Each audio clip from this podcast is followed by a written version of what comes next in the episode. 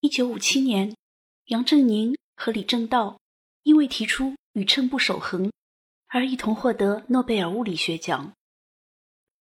从他俩发表论文到确定奖项，仅仅用了十二个月，是诺贝尔奖历史上最快的一次。在诺奖颁奖典礼当晚的宴会上，面对在场的千余名显贵名流，杨振宁发表了一段演讲。说了一段似乎不合时宜的话。他回顾了当年西方多国军队入侵中国、无耻掠夺的历史，并深情地表示：“我以自己的中国血统和背景感到骄傲。”由于杨振宁和李政道获奖的时候持有的是中国护照，因此这是中国人首次获得诺贝尔奖。消息传到国内。立刻引起轰动，各种赞誉潮水般涌来。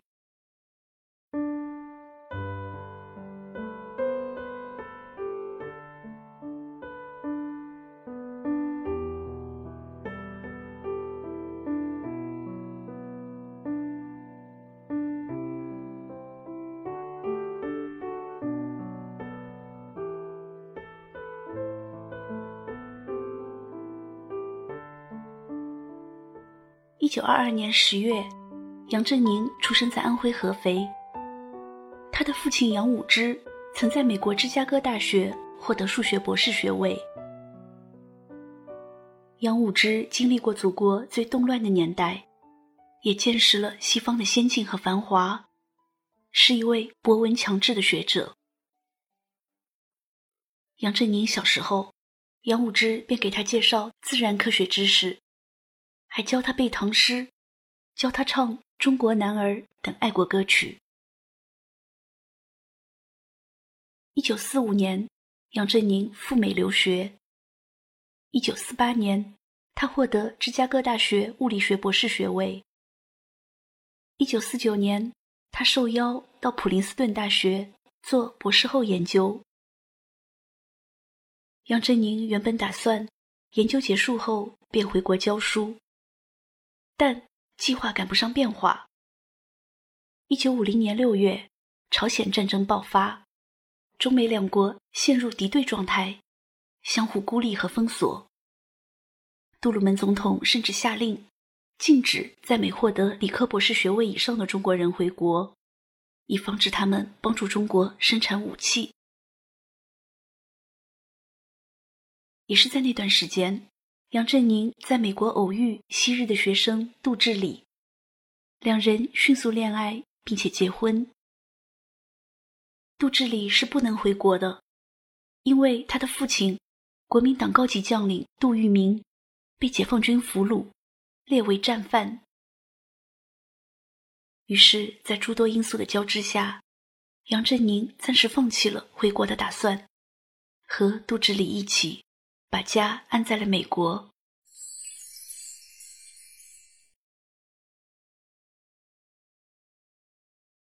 在那个中美两国相互封锁的年代，杨振宁与他的父母在瑞士的日内瓦相聚了几回。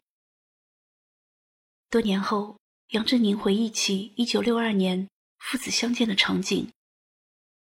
那天晚上，父亲对我说。新中国使中国人真正站起来了。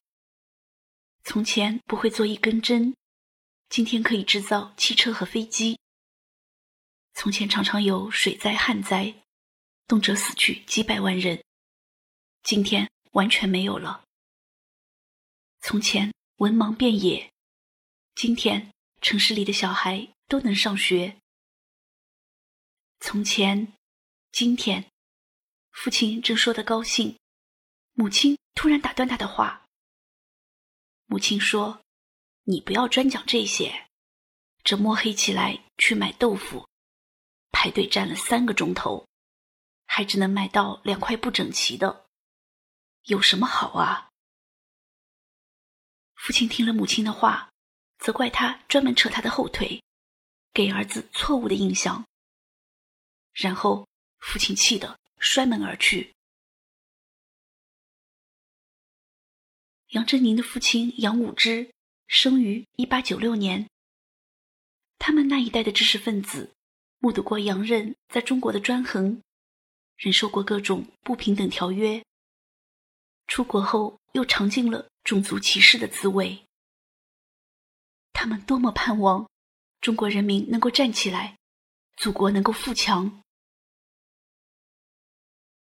那次临别时，父亲送了杨振宁两句话：“美饭勿忘，亲爱永；有生应感，国恩宏。”杨振宁知道，父亲心里希望他能回去报效祖国。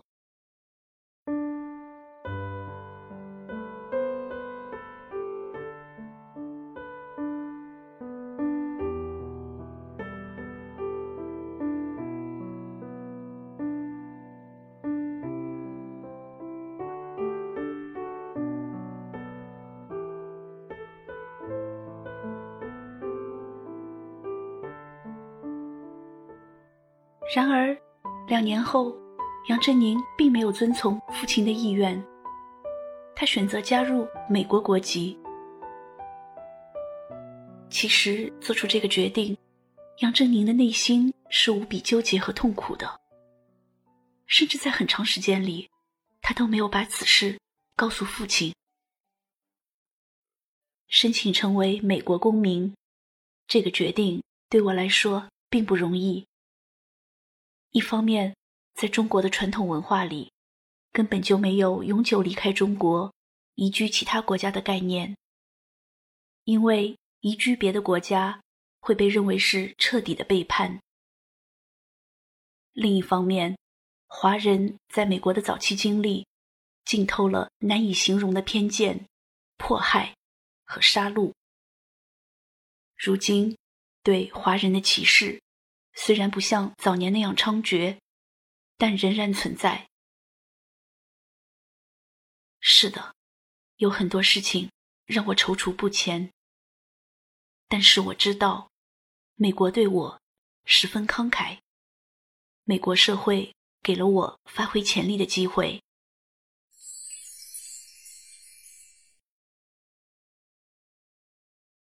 杨振宁到美国留学的时候是一九四五年，那时中国人在美国受到的歧视比他们的父辈要少很多，但不愉快的事情还是有的。比如，一九五四年，杨振宁夫妇想在普林斯顿附近的一个新开发的地段买一栋房子，于是预付了几百美元的定金。然而，几个星期后，开发商将定金退还给了他们，并且表示不能把房子卖给他们。理由是杨振宁是中国人，如果他住在这里，会拉低这里的档次，从而影响附近房子的销售。杨振宁知悉后，对这种赤裸裸的种族歧视十分愤慨。他请来一位律师。想要告那个开发商，然而律师在听完他的诉求后，竟然劝他不要起诉，因为不可能胜诉。毕竟当时的美国还没有任何法律条款规定不允许种族歧视。尽管在生活中会时不时的遭受一些种族歧视。但是，美国科学界对移民科学家却非常包容，没有歧视。当时的美国已经是世界科学的中心，是年轻人追求学术的圣地。在这种宽容的环境里，杨振宁可以安心的从事科研，最大限度的发挥自己的潜力。再加上在当时，中华民国护照。在国际上用起来并不方便，去其他国家做交流时总会遇到麻烦。因此，在各种因素的交织下，经过一番痛苦的权衡，杨振宁选择加入美国国籍。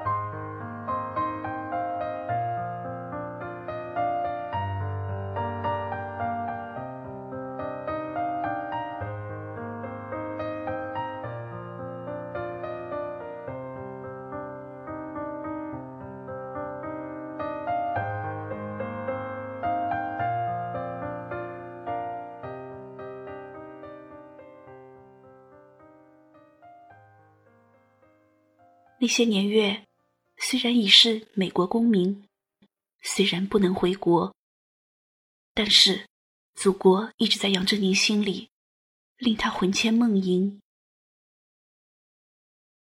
一九七一年四月的一天，杨振宁在看报纸的时候，忽然看到美国政府发布的一个告示。告示里把中国从美国公民不可任意去的共产主义国家里取消了。这条信息令杨振宁大为振奋，他想抓住这个说不定转瞬即逝的机会回国探视。可说起来容易。真正行动起来却并不简单。要知道，在当时的美国，杨振宁不是普通人，而是公认的顶尖物理学家之一。美国真的能爽快的放行吗？当杨振宁把回国探亲的决定告诉美国政府以后，美国政府的态度是允许杨振宁回中国探亲，但不能给他颁发签证。所幸的是，中国政府得到消息后，托人转告杨振宁，叫他到加拿大或法国的中国大使馆去领签证。一九七一年七月十五日，杨振宁飞到巴黎，从法国的中国大使馆拿到了赴中国的签证。四天后，归心似箭的他坐上法航的班机，飞往二十六年来。日思夜想的祖国。当飞机进入中国领空，杨振宁激动的心情无以言表。河山只在我梦里，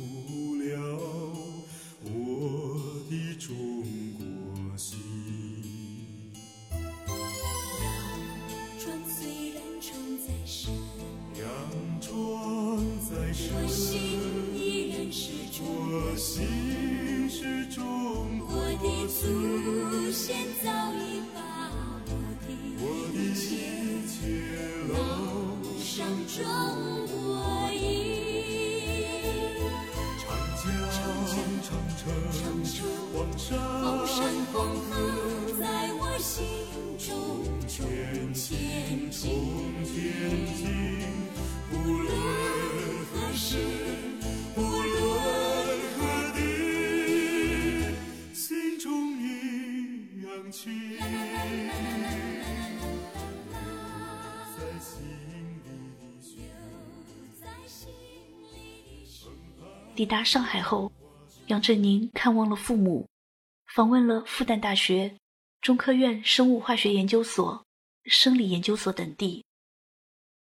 然后他回到了自己出生的城市合肥。在合肥，杨振宁住在专门接待外宾的稻香楼宾馆。当看到房间的墙上有毛主席写的诗句：“唯有牺牲多壮志。”敢教日月换新天，杨振宁顿时感慨万千。当年他出国时，合肥还破败不堪，现如今已经发展成一个中等的工业城市。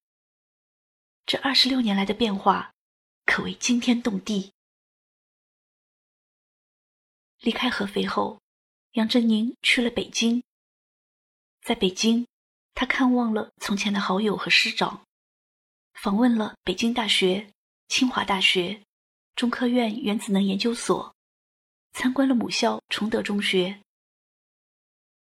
七月二十八日，周总理在人民大会堂设宴招待杨振宁。那天，周总理与杨振宁交谈了近五个小时。周总理向杨振宁询问了美国的一些情况，诸如。美国的大学是如何组织的？大学里有没有种族歧视？美国社会的失业和选举问题，以及美国对日本的态度等等。结束北京之旅后，杨振宁启程返回上海。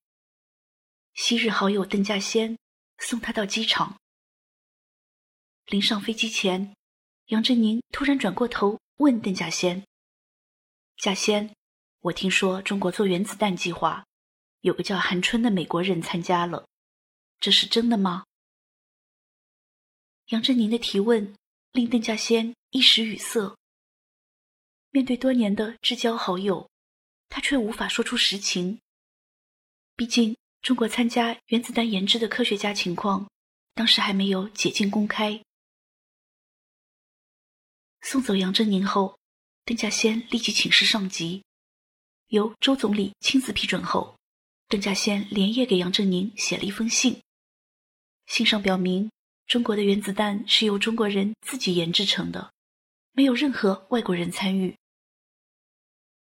第二天，邓稼先托人乘坐民航班机，把信送到上海，交给杨振宁。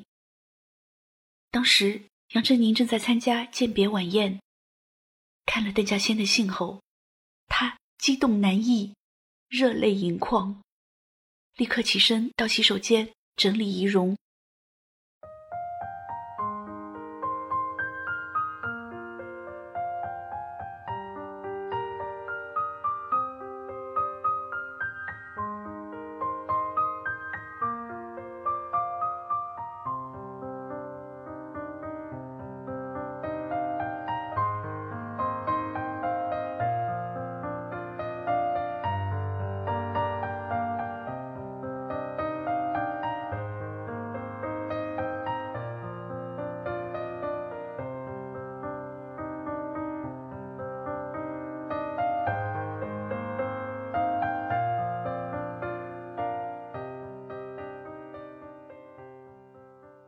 那次回国，在一个多月的参观访问里，杨振宁切身感受到了祖国的巨变。中国人民站起来后的独立自主的形象，和科学技术上的巨大进步，令他心潮澎湃。那次回国也让他意识到，自己有责任、有义务，为中美两国的科学交流架起沟通的桥梁。回到美国后，杨振宁在全美各地演讲，以极大的热情宣传新中国。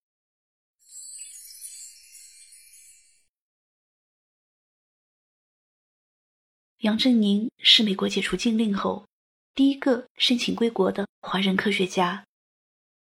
他的回国举动，在华人科学界，甚至在美国科学界，都非常具有象征意义。在杨振宁的影响下，许多美籍华人学者纷纷回国探访，为中国的科教事业献计献策。一些美国人也开始对中国持友好态度，愿意同中国亲近。其实，在当时，中美关系还没有解冻，杨振宁的这些行为是担了相当大的风险的。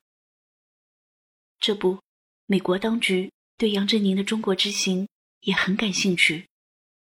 杨振宁一回到美国，就接到了美国联邦调查局和中央情报局的查问电话。另外，杨振宁的此番回国，还得罪了台湾当局。毕竟当年杨振宁去美国留学前，是拿了国民党颁发的庚子赔款奖学金。如今。杨振宁一回国就去了北京，这令台湾各界相当不满。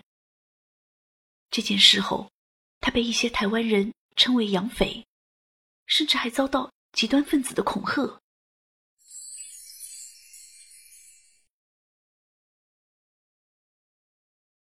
自一九七一年首次回国后，杨振宁经常回国，为新中国的科教事业提出建议。提供帮助。一九七二年，杨振宁回国时，向周总理提议，要重视基础教学和理论研究。一九七三年，杨振宁回国时，在周培源的陪同下，到中南海拜会了毛主席。当时毛主席走路很慢了，但思维清晰，记忆力惊人。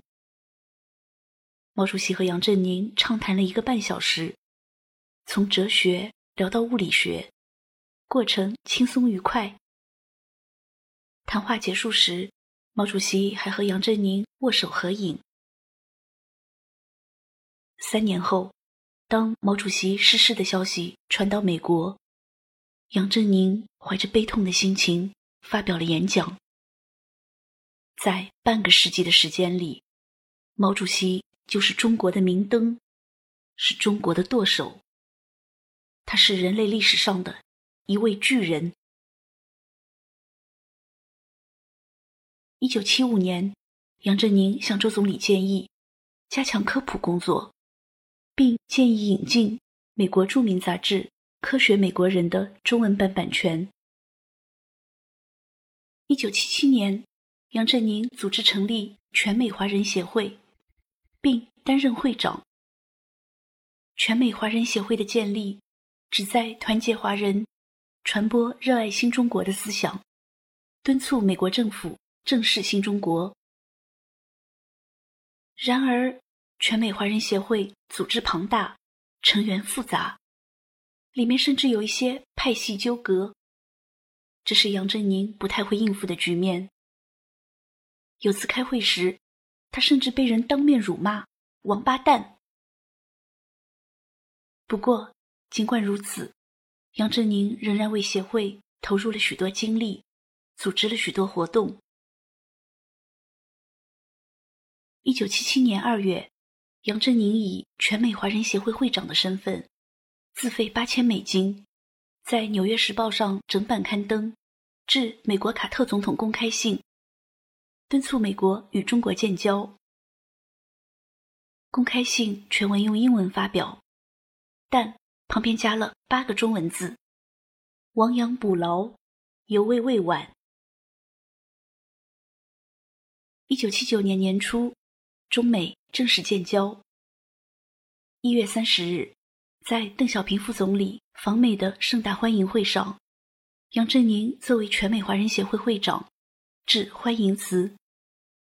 我们将继续为建造两大民族间的友谊桥梁，尽我们每个人的责任。我们知道，没有这座桥梁，世界不可能有真正的和平与安定。一九八零年，杨振宁发起建立中国学术交流委员会，旨在资助中国高端学者到美国著名大学。进行为期半年到一年的深造。这些学者访学归来后，很多成为我国自然科学各领域的带头人，有多位当选两院院士。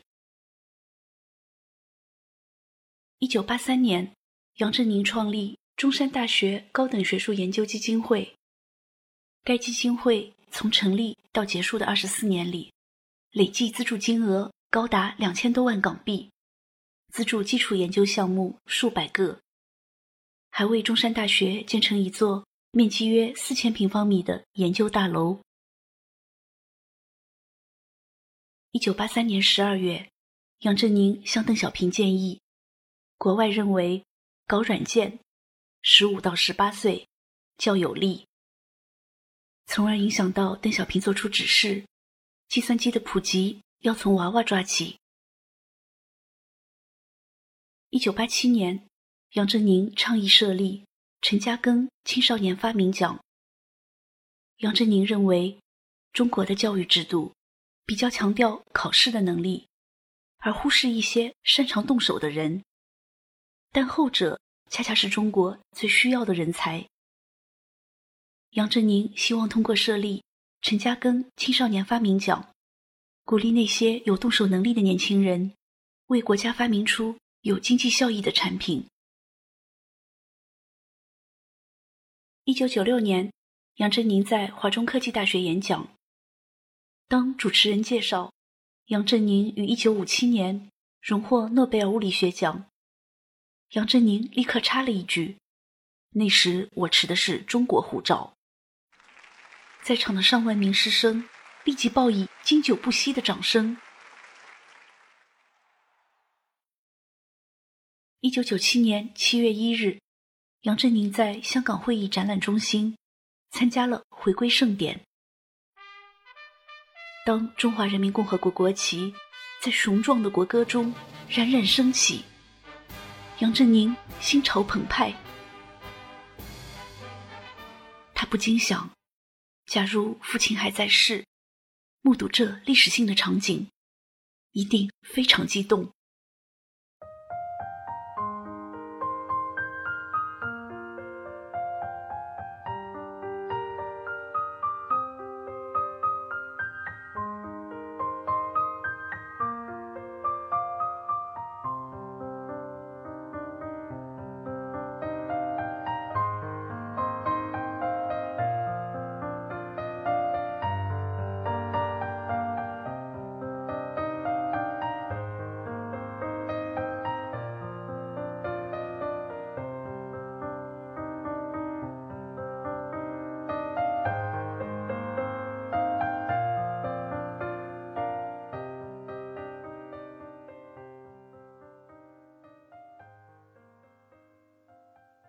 九九七年，清华大学打算成立清华高等研究中心，希望把它建成一个高水平的纯学术性单位。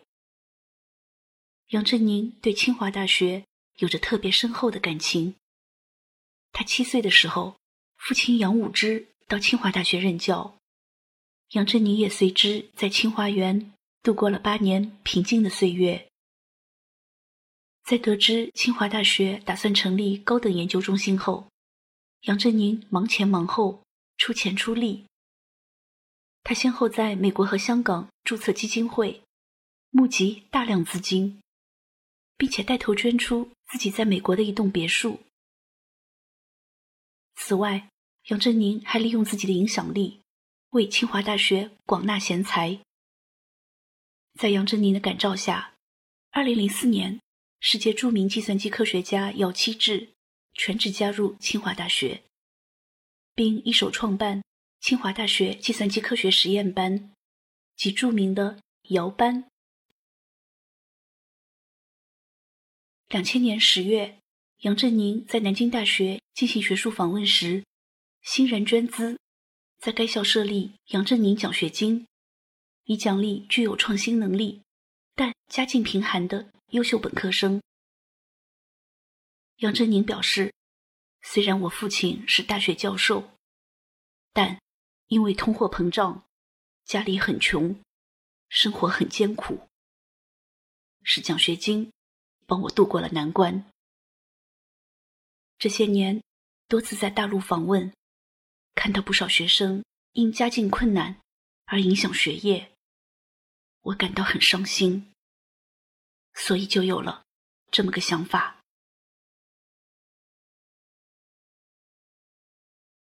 二零零三年底，杨振宁的夫人杜志礼去世。